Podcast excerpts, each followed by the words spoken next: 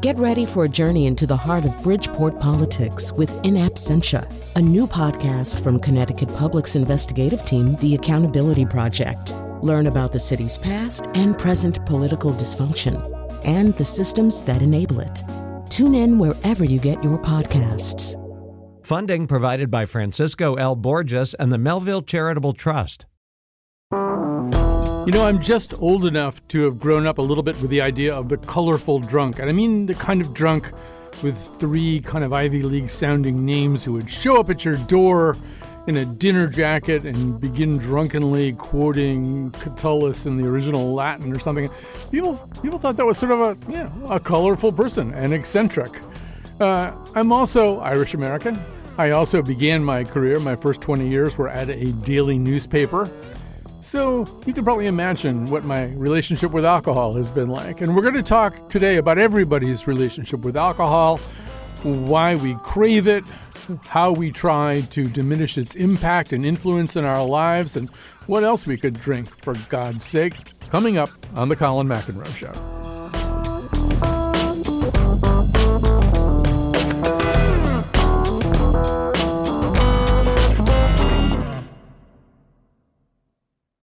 Support for this podcast comes from Hartford HealthCare. Elevating Health is funded by Hartford HealthCare. ECMO is a leading-edge, life-saving treatment for patients with cardiac or respiratory failure. Dr. Jason Gluck, director of the Mechanical Circulatory Support Program and Emergency Cardiac Care at Hartford Hospital, explains what it is. So ECMO stands for extracorporeal membrane oxygenation, outside the body oxygenation of blood. It's a life support technique that's used by highly sophisticated medical systems for patients with severe heart or lung failure. The technique involves removing blood from the body, oxygenating it, and then returning it back. ECMO procedures happen in the ICU, but not all hospitals are equipped with the necessary technology and staff. Dr. Gluck describes Hartford Hospital's ECMO Go team. So ECMO is considered when treatments have failed, and in our center, with a special ECMO on the Go team, we'll actually take that technology to their hospital and help them out there if they need to stabilize the patient and then bring them back to heart for recovery.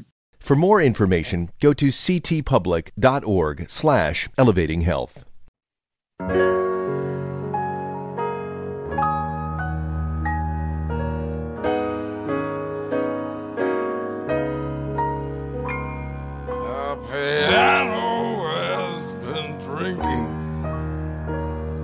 My nectar is asleep, and the combo went back to New York. The jukebox says to take a leak, and the carpet needs a haircut, and the spotlight looks like a prison break, 'cause the telephone's out of cigarettes, and the balcony's all in the make, and the piano has been drinking.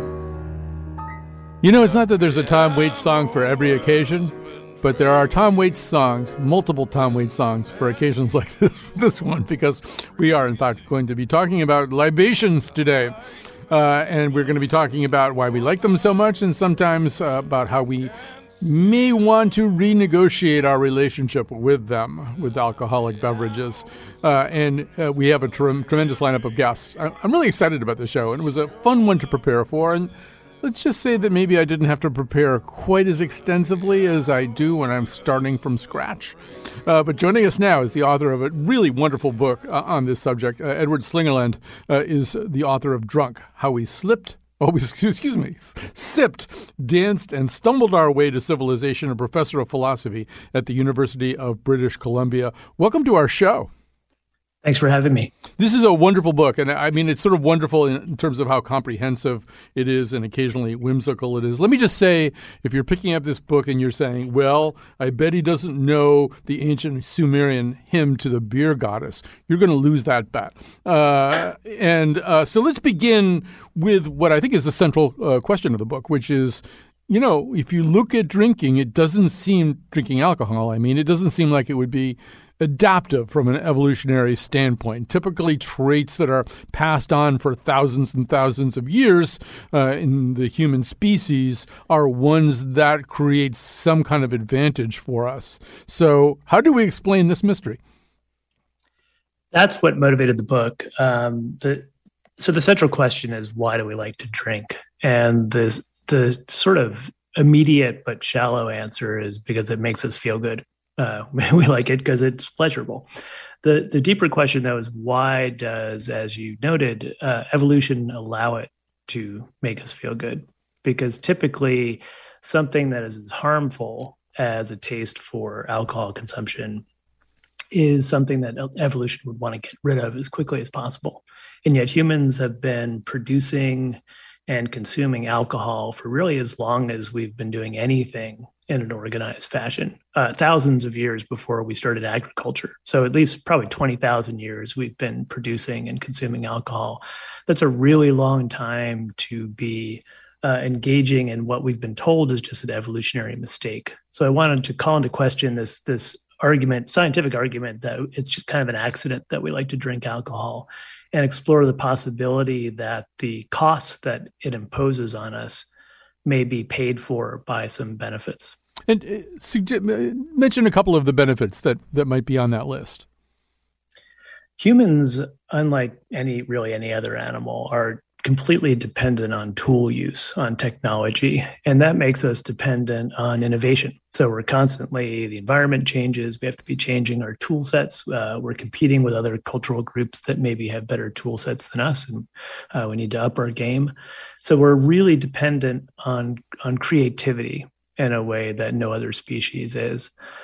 The problem is human infants, toddlers are quite creative. So 4-year-olds are very good at thinking outside the box, coming up with new ideas. Our ability to be flexible in that way, to engage in what cognitive scientists call lateral thinking, decreases as we age. So by the time you're an adult, you're actually not very good at thinking outside the box. You tend to get more rigid in your thinking.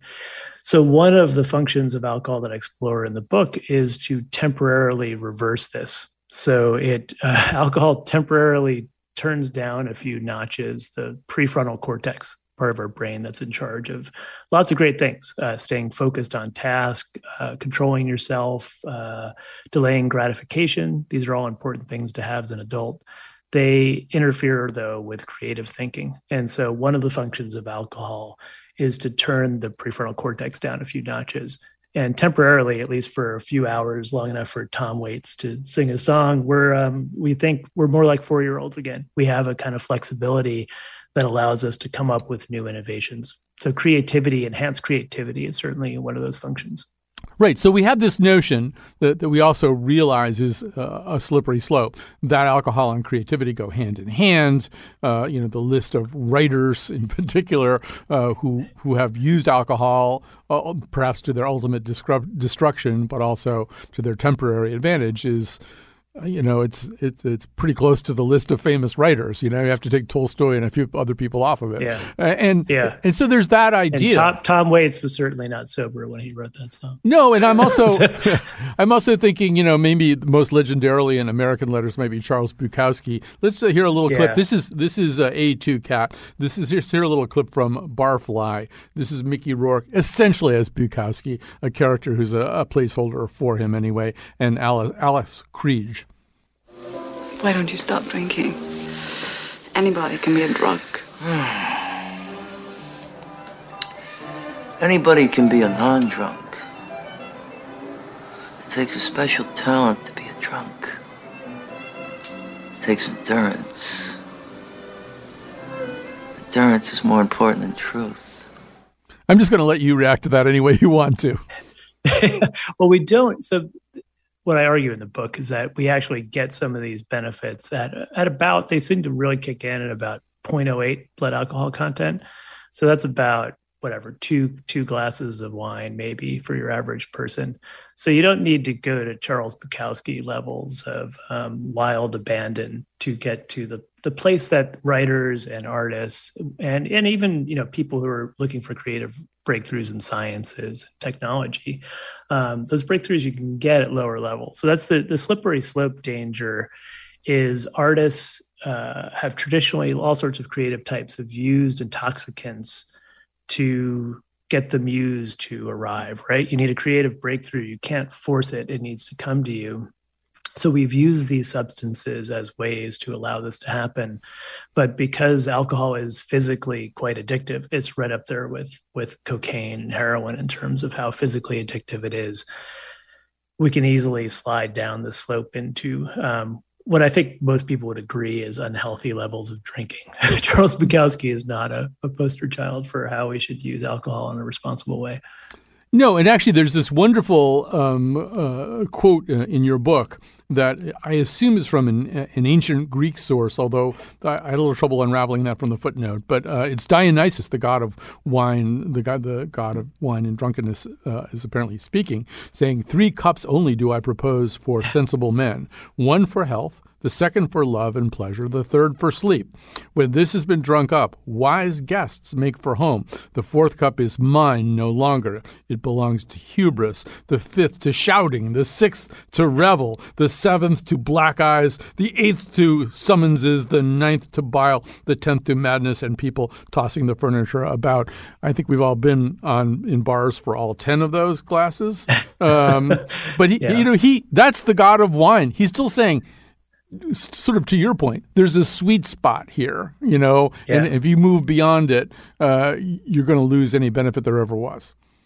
Yeah, Dionysus is a great figure, and I use him several times in the book because he is a god. He's worshipped and celebrated, but he's also feared. He's dangerous, and he can give you a gift. I love the fact that he's the one who gave Midas the gift of golden touch, right? Mm-hmm. He gives you something that seems like a gift, but then maybe it doesn't turn out so well.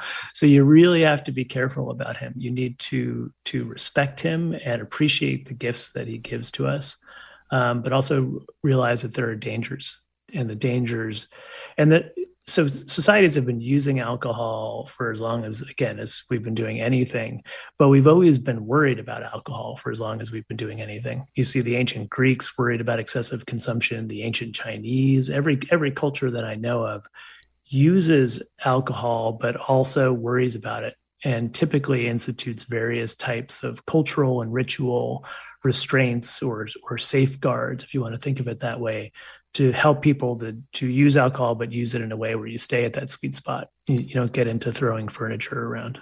Right. Although the sweet spot's a complicated thing too. I mean, it giveth and it taketh away. But I think there's so many other reasons, obviously, and maybe part of the evolutionary adaptive quality is, I mean, people copulate more readily and less discriminatingly. There's that. Yeah. Beer goggles is a real thing. Right. More broadly, it helps us to socialize. So not just thinking about romantic interactions or sex. One of the other functions of alcohol is human beings are a weird primate because our basic biology is like chimpanzees. We used to live in these smaller tribes in the way our primate relatives do. And then around the time we start using alcohol, I think not coincidentally, we start living in these larger scale societies where we're having to interact with strangers all the time. We're having to trust other people. We're having to rely on other people. And alcohol also seems to be a great tool for kind of relaxing our suspicion and our worry about our inability to trust. And again, almost like getting us back to being like children again. Yeah. Trusting of others. Let me give you a clip for that. We got a clip for everything today. So all right, here's the Philadelphia story. James Stewart, of course, is the journalist. Cary Grant is the aristocrat. But alcohol seems to allow them, in just the way that you're saying, to have a more frank exchange than the ones that they've been having. C.K. Dexter Haven. Oh, C.K. Dexter Haven! What's up? You are. I only hope it's worth it. Come on in. I bring you greetings. Cinderella's slipper. It's called champagne. Champagne is a great leveler. It makes you my equal. Well, I wouldn't quite say that. Well, almost my equal. So that's sort of in vino veritas too. That notion that that alcohol loosens our lips up so that we can say the truth. Comment on that. Well, that's one of the ways we use it. So if you look around the world throughout history, anytime you've got potentially hostile individuals who need to sit down and either come to an agreement or work past a point of mutual suspicion, alcohol is involved. No one starts talking until you've sat down and had a few rounds to drink. And so I actually look at the research. There's good research on this, that alcohol is a kind of truth serum. So by down-regulating the prefrontal cortex, the center of cognitive control, it makes it harder for you to lie. So lying is actually a cognitively really demanding task. You've got to keep in mind what you're saying to the other person, which is not true, but also what is really the case. You have to suppress emotional reactions or facial expressions that might correspond to what's really the case instead of what you're saying is the case. It's actually really, it's really complicated and difficult to lie. And it's a prefrontal cortex type of operation. So if you can take that down a few notches, you make it harder for people to lie. You're also increasing another function of alcohol is to boost, at least in the early stages, feel-good hormones, so serotonin, endorphins, and so it's making you more expansive. It's making you like yourself more. You're more impressed with yourself. You're more clever. You're more handsome and charming. But you're also seeing other people in a more positive light. So it's also boosting kind of bonding type hormones in humans that help us to move past these potential disagreements or distrust.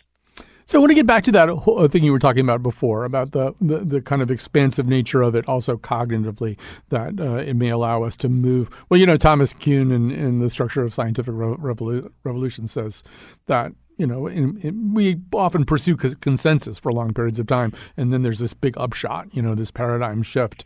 And so the suggestion here is that maybe that paradigm shift happens because somebody can think in a way that isn't dictated by consensus. You're suggesting that alcohol can contribute to this. I prior to reading your book, I would not have guessed that the world of computer coding in any way could have benefited. It seems like something you'd need to get done before you had any alcohol. But tell us about the Balmer Peak. So this is probably what started me thinking about the book. Was I was giving a talk at Google campus years and years ago about my previous trade book, which was about basically spontaneity, the power of spontaneity. Mm. I was talking a little bit about spontaneity and creativity. And at the Q&A, the first person raised their hand. They said, "Oh, have you heard of the Balmer Peak?" So this is supposedly Steve Ballmer, former CEO of Microsoft. I think it's probably apocryphal story, but supposedly he discovered there was this very narrow blood alcohol content level where your coding ability was just supernatural, but you needed to stay right there. If you shot past it, you got bad. If you weren't there yet, it was bad. And so supposedly he would keep himself hooked up to an alcohol IV to just hover exactly at this blood alcohol level. This is, of course, almost certainly not true. But after this talk, after the Q&A, they took me on a tour of the campus. And the first place they took me was their whiskey room. So this is this place. It was beautiful, this amazing collection of single malt scotches and beanbag chairs. And they said that they use this in a very specific way. So if they are banging their heads against the wall, they have a problem that they can't solve. They've been, you know, drinking coffee and working on it in a very linear way for a long time, and that's not working. They change their strategy and they go to the whiskey room and start down-regulating their prefrontal cortex and not trying to approach it directly and kind of force a solution, but try to let a solution come. And there's something about that gentle relaxation of cognitive control, probably combined with, starting to feel good. You've got serotonin's pumping, you're relaxed, you're talking to your colleagues in a way maybe you wouldn't before. You're saying things that maybe you would think was a dumb idea, but you're a little bit buzzed now, so you don't mind saying it. That's how breakthroughs happen. And this is how people at a very successful company doing very demanding tasks move past barriers when creativity is what they need to get past it. So, you know, the other thing that is connected to this in a positive way is a kind of sense of community. It's interesting that I think in the last 20, 25 years, there's been this vogue for the idea that the Enlightenment came about partly because of coffee houses, because coffee houses where you could all meet and you have a more rational discussion, and people of different social stations would sit around and talk through ideas. And then the next morning they would remember what was said, which was different from taverns where you tended not to remember what was said. And the longer you talked, the less sense you made anyway. But there is a sense of bonding and of social ritual that we value. And we certainly idealized it on American television. It's probably the same bar that Charles Bukowski is going to. It just looks a lot nicer. Here's a little clip from Cheers. Sammy, I didn't want to say this in front of the others, but you know what I think the most important thing in life is? It's love. You want to know what I love? Beer, Norm? Yeah, have a quick one.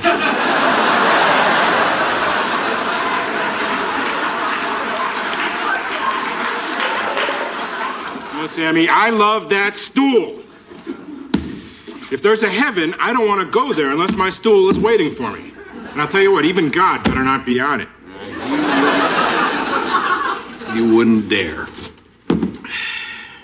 So the other thing about drinking is that it's funny. I mean, yeah. My father died of cirrhosis. I still think drinking is funny. But there's just a way in which it makes us laugh. But there's also that sense that is, I think, spelled out carefully in Cheers. We have to remember that Sam Malone, the guy who owns the bar, is in fact a reformed alcoholic. But there's this sense that this is a place where people can go and everybody knows their name and it's a kind of home. I don't know. React to that. Robin Dunbar is an anthropologist in the UK who studies pub culture, British pub culture. And he's got a lot of survey data that shows that people who have a local, so, you know, a place like Cheers that they go to every day, have all sorts of measures of well-being that are much higher than people who don't have a local. They're happier, they're physically healthier, they're mentally healthier, they live longer.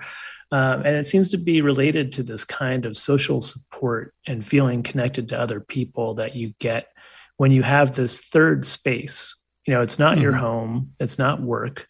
It's this place you go to relax and see other people and maybe have interactions or encounters that you didn't plan. You know, you just see people from the neighborhood who come in. They seem to be, pubs in British culture seem to serve as this kind of glue, social glue. And this is, we've had, you know, similar types of establishments have played the same role in cultures around the world. And one of the dangerous, you know, I talk in the book about how alcohol has become more dangerous recently. One of the ways in which it's become more dangerous is it's been taken out of that kind of relaxed social environment and taken into the private home. And when we're sitting home alone drinking, it becomes a very different thing than when we're sitting at the bar, the Cheers bar, with other people. Yeah, actually, then that may provide us with a pretty good segue into our next segment, our next conversation. We should say that Edward Slingerland is going to stay with us. We're going to add another guest. We're going to talk about how, first of all, about that whole idea, particularly during the pandemic. We drank more at home. We're still drinking more at home. And how we go about renegotiating our relationship with alcohol if we decide it's not really, we're not in the sweet spot anymore. Anyway, we'll talk to you in just a few seconds. Lots of big money and helping white people dance. I got you in trouble in high school, but college now, that was a ball. You had some of the best times you'll never remember with me. So if it's your first time at Dry Fridays, go ahead and introduce yourself and tell us why you're here. Okay, I can go. I'm Jenna, and I got caught drinking a beer in my suite, and it just sucked because it was the night before my 21st birthday. Yeah, zero tolerance policy on campus. What's up, man? Oh, hey, I'm Kenny, and I was pouring vodka into a water bottle in the bathroom, and my RA walked in. Ooh, busted! Hi there.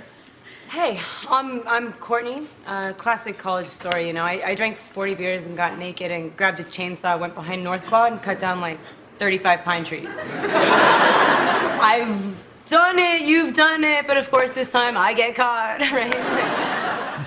All right, so on Saturday Night Live, they're even talking about renegotiating this relationship, maybe. But Here in this segment, we're going to talk again to Edward Slingerland, his book, Drunk, How We Sipped, Danced, and Stumbled Our Way to Civilization. Also joining us now is Hilary Scheinbaum, a journalist and author of The Dry Challenge, How to Lose the Booze for Dry January, Sober October, and any other alcohol-free month.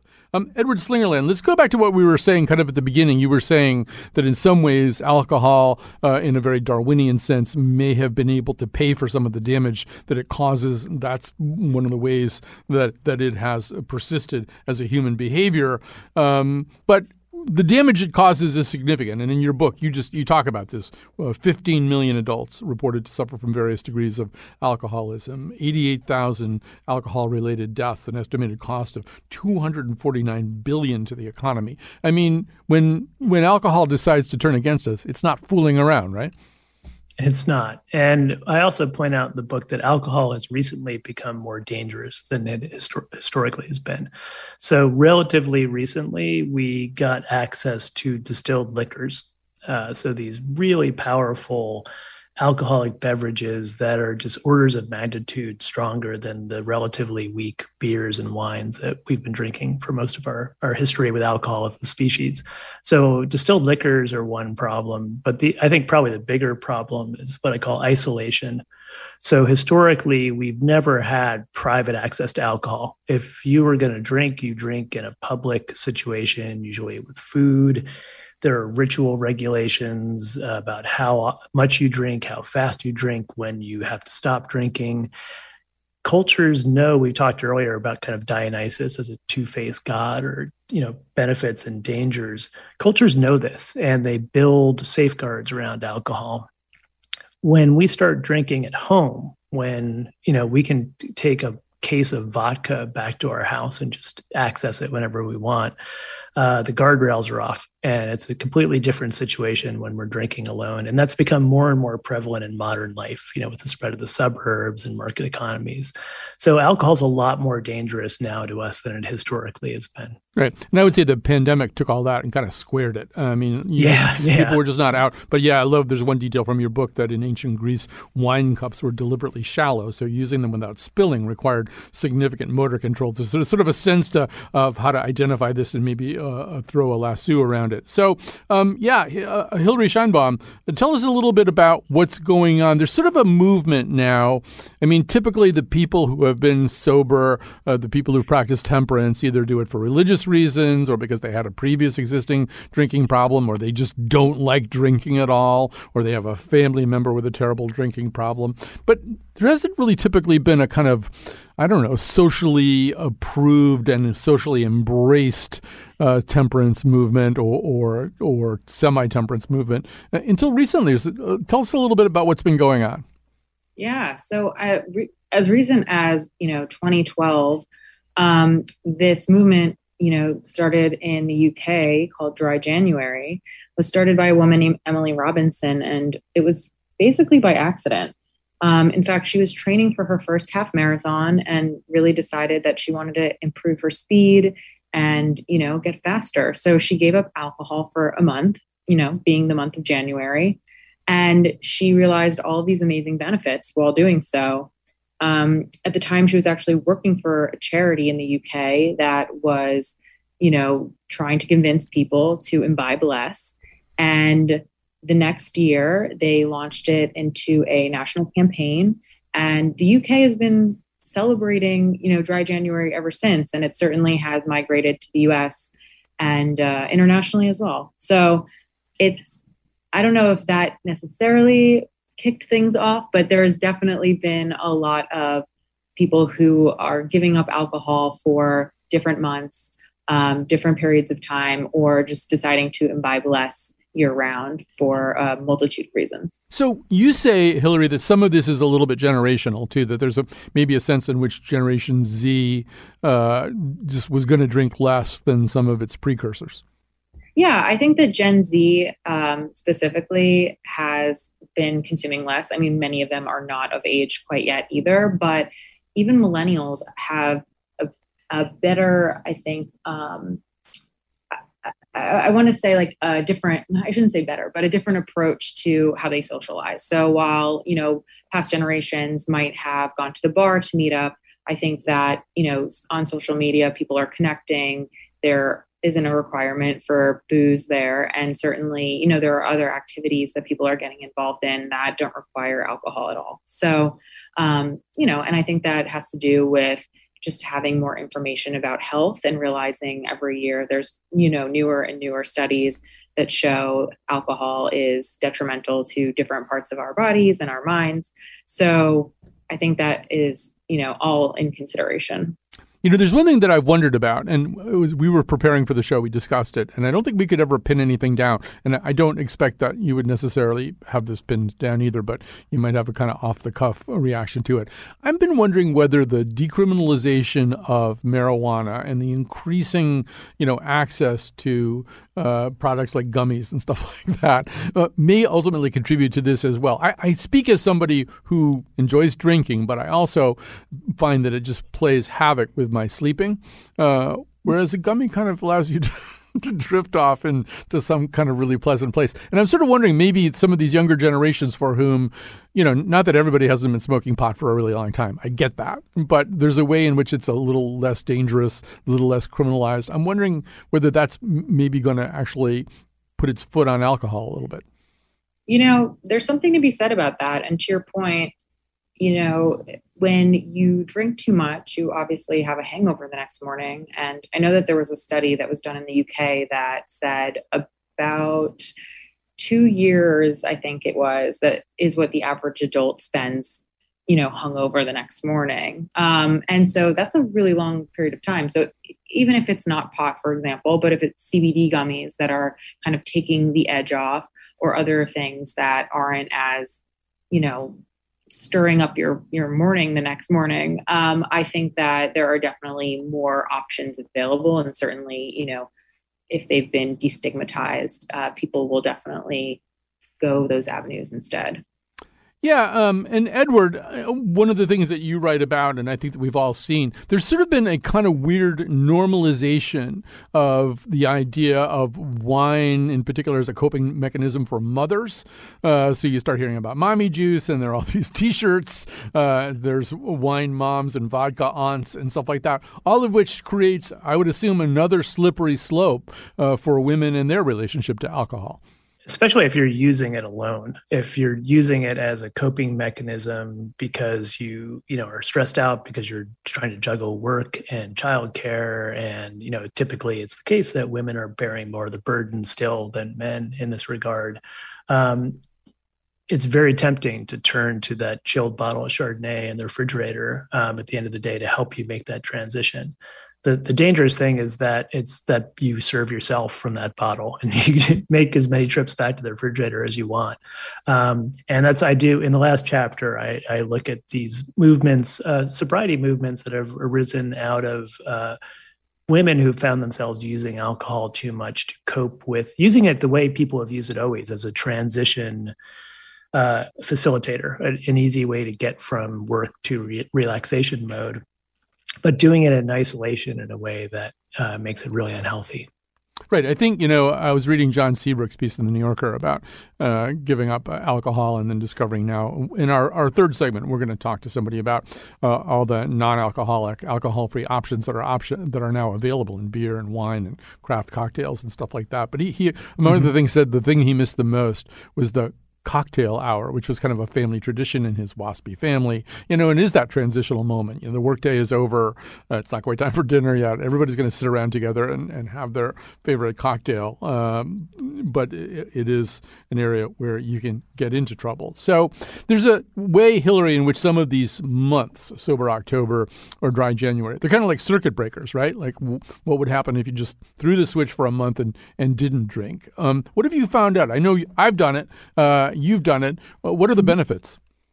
Oh, there are so many. And for me, it usually kicks in between week one and week two. The biggest difference for me was my sleep.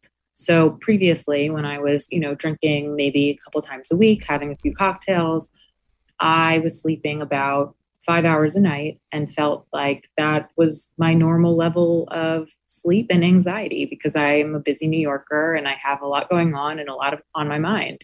And simply by just giving up alcohol, I was automatically sleeping 7 to 8 hours, which historically would have never happened.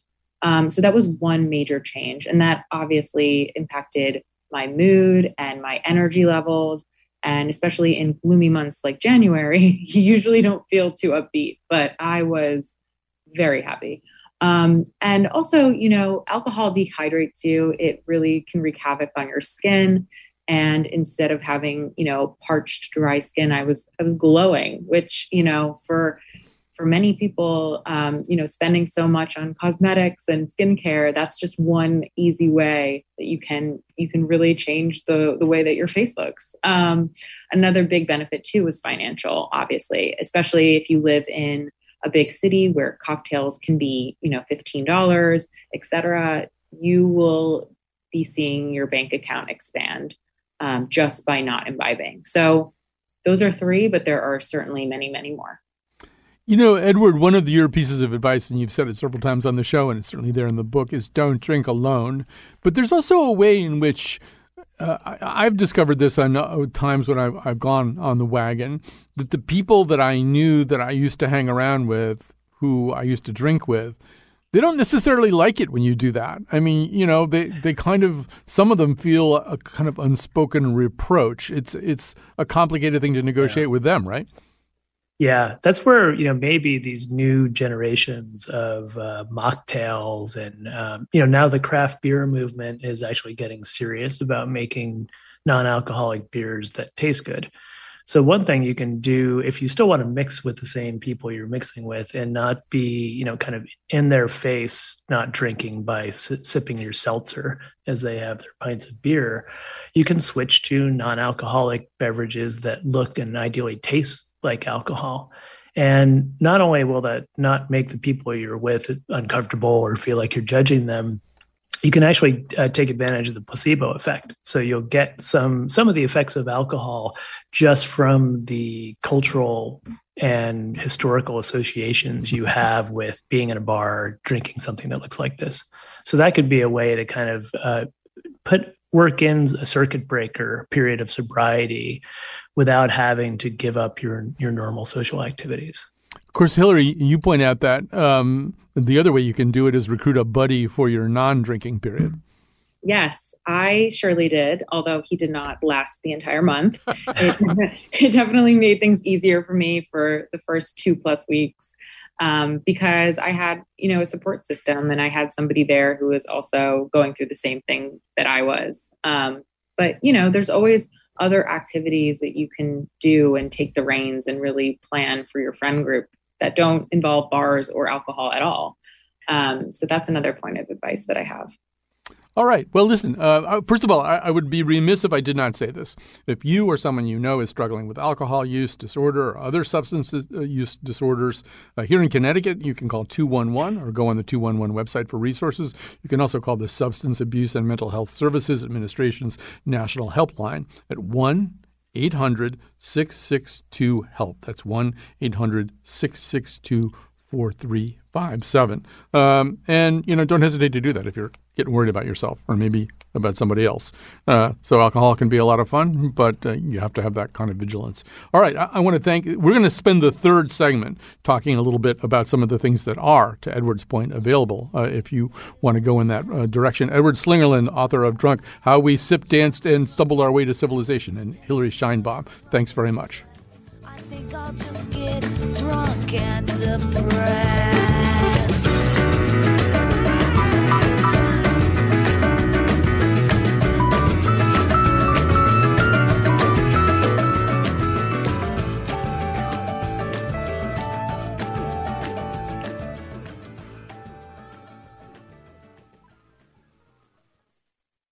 We are back. We are talking about alcohol. We're about to talk about the kind of the alcohol-free options.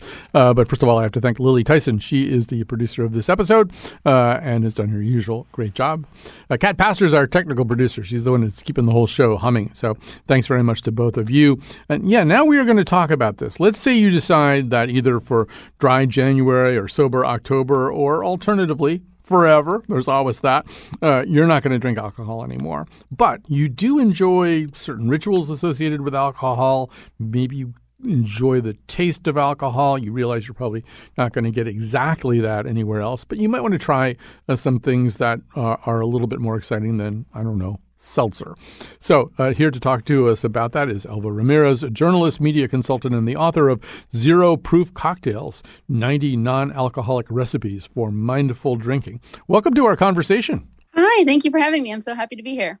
So, for people who are sober, as the term goes now, sober curious, we are in a new era of non-alcoholic beverage options. I think, maybe sort of covered some of the reasons that might be happening in the previous segment. But what's your take on that? Why is this happening right now? Well, it's the way I like to describe it is that the lyrics change, but the music sort of stays the same. So to be American is to drink too much, and to be American is to worry about drinking. And this is this sort of tension that goes back to, honestly, before when it was the colonies, before America was America. People have always drunk too much, and they've worried that either they are drinking too much or that their neighbor is drinking too much, and how that plays out has evolved over time, but it's more or less the same. So in some ways, this is not a new phenomenon. What's new is the techniques and the attitudes towards it. But in many ways, this has been with us for a very long time. What's different now is we're benefiting from a couple different things from the culinary world. We're benefiting from the popularity of like oat milk, for example, and the vegan and gluten-free movement means that the consumer is just smarter about what they want. They want a lot of choices. And it's the same thing on cocktails. People still like cocktails. They like bars, they like the taste of it, but they don't always want to have alcohol. And now there's ways to have this experience without having to give up the ritual of cocktails. Right. And there are different terms for this. When I've been doing a Dry January or anything like that, I often will just say to the bartender, just surprise me, no alcohol, whatever. and that can be kind of fun, and they kind of enjoy it too. It turns out it's like nobody ever asked them to do that. So, but there are different terms for this too. And I gather mocktail is falling out of fashion. Is that correct? Yeah. So it's, bartenders really don't like the phrase because they'll point out that mock means both fake and to make fun of. Mm-hmm. But mocktail in general just has a bad reputation, mostly because of kind of what came out in the 1980s. But just to backtrack a little bit, mocktail, according to Merriam-Webster, was actually first appears in 1916, which is just a little bit pre-Prohibition. And fast forward to the 1980s is when if you look at article databases like Factiva and news reports, mocktail as a word really surges in popularity in the 1980s because there was this movement to try to get people there's this epidemic of drunk driving, specifically teen drunk driving. So there were all these efforts to try to get people to not drink, and mocktail contests came out of that. But what happened was, in the 1980s, people were out of touch. The craft cocktail revolution hadn't happened yet, and so people were really out of touch with the elegance of pre-Prohibition and Prohibition era drinks.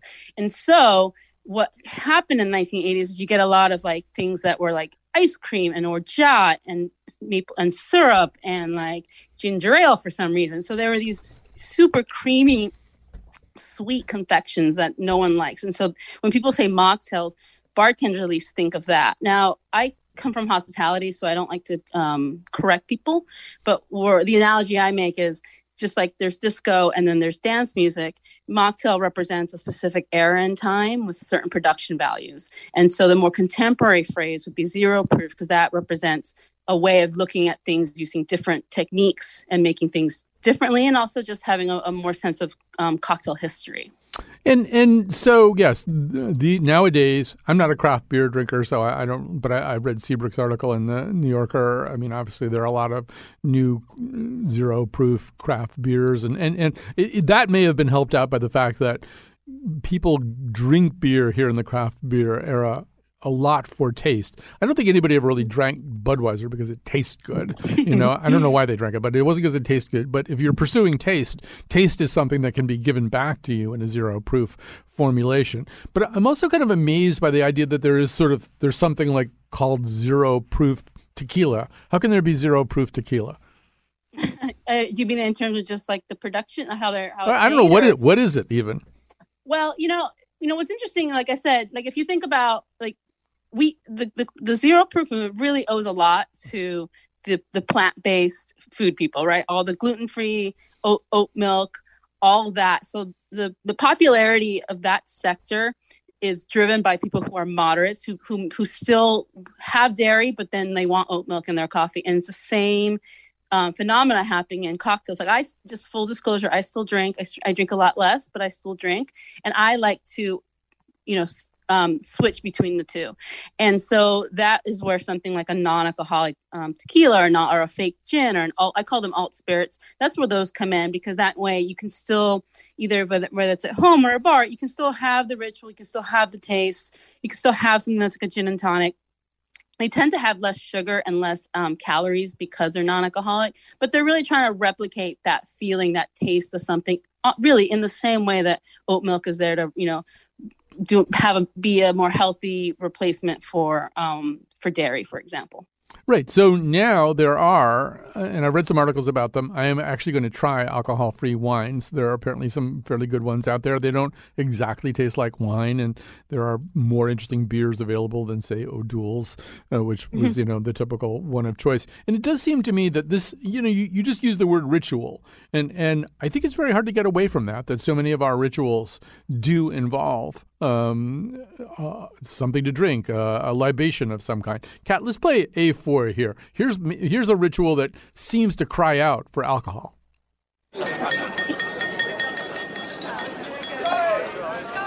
Ladies and gentlemen, I'm sorry to drag you from your delicious desserts. There are just one or two little things I feel I should say as best man. This is only the second time I've ever been a best man. I hope I did the job all right that time. The couple in question are at least still talking to me. Unfortunately, they're not actually talking to each other. The divorce came through a couple of months ago. But I'm assured it had absolutely nothing to do with me. Apparently, Paula knew that Piers had slept with her younger sister before I mentioned it in the speech. The fact that he slept with her mother came as a surprise, but I think was incidental to the nightmare of recrimination and violence that became their two-day marriage. Anyway, enough of that. My job today is to talk about Angus, and there are no skeletons in his cupboard. Or so I thought. So Elva Ramirez, who doesn't want to have a glass of something in their hand when Hugh Grant is giving his slightly tipsy-sounding toast, right?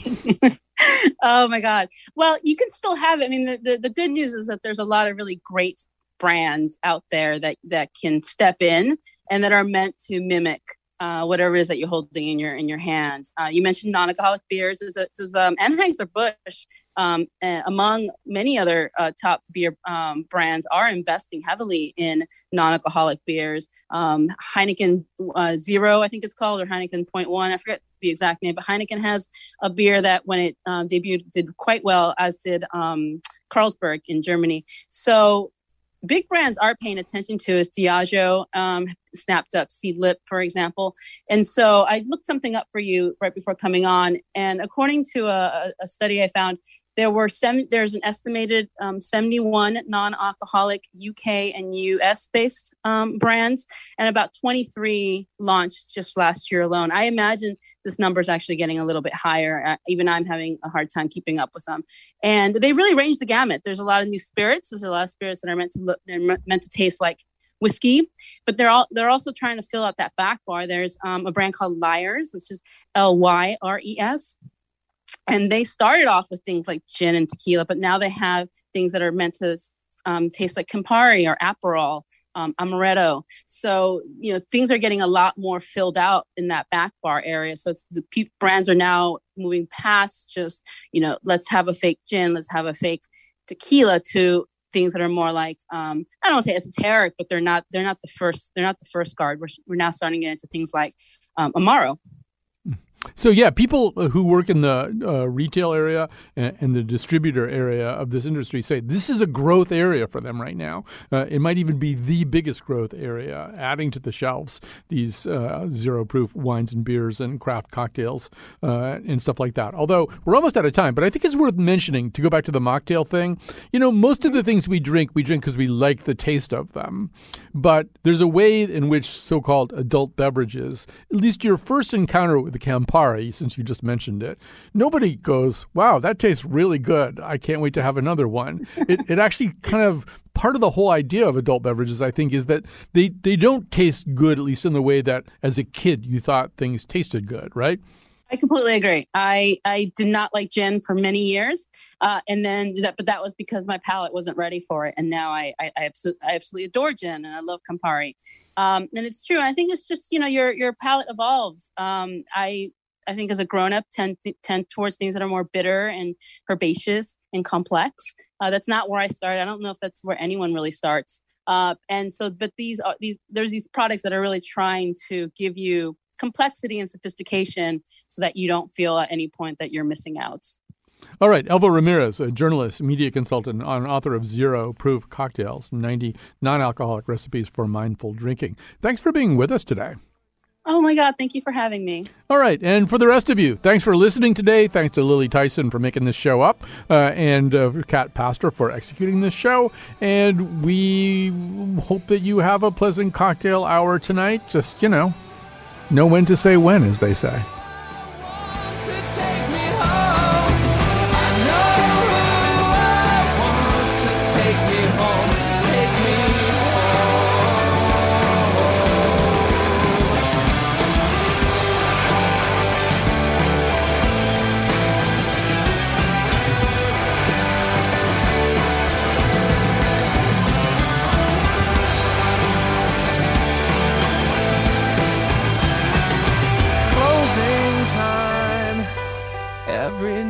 Beginning comes from some other beginning's end.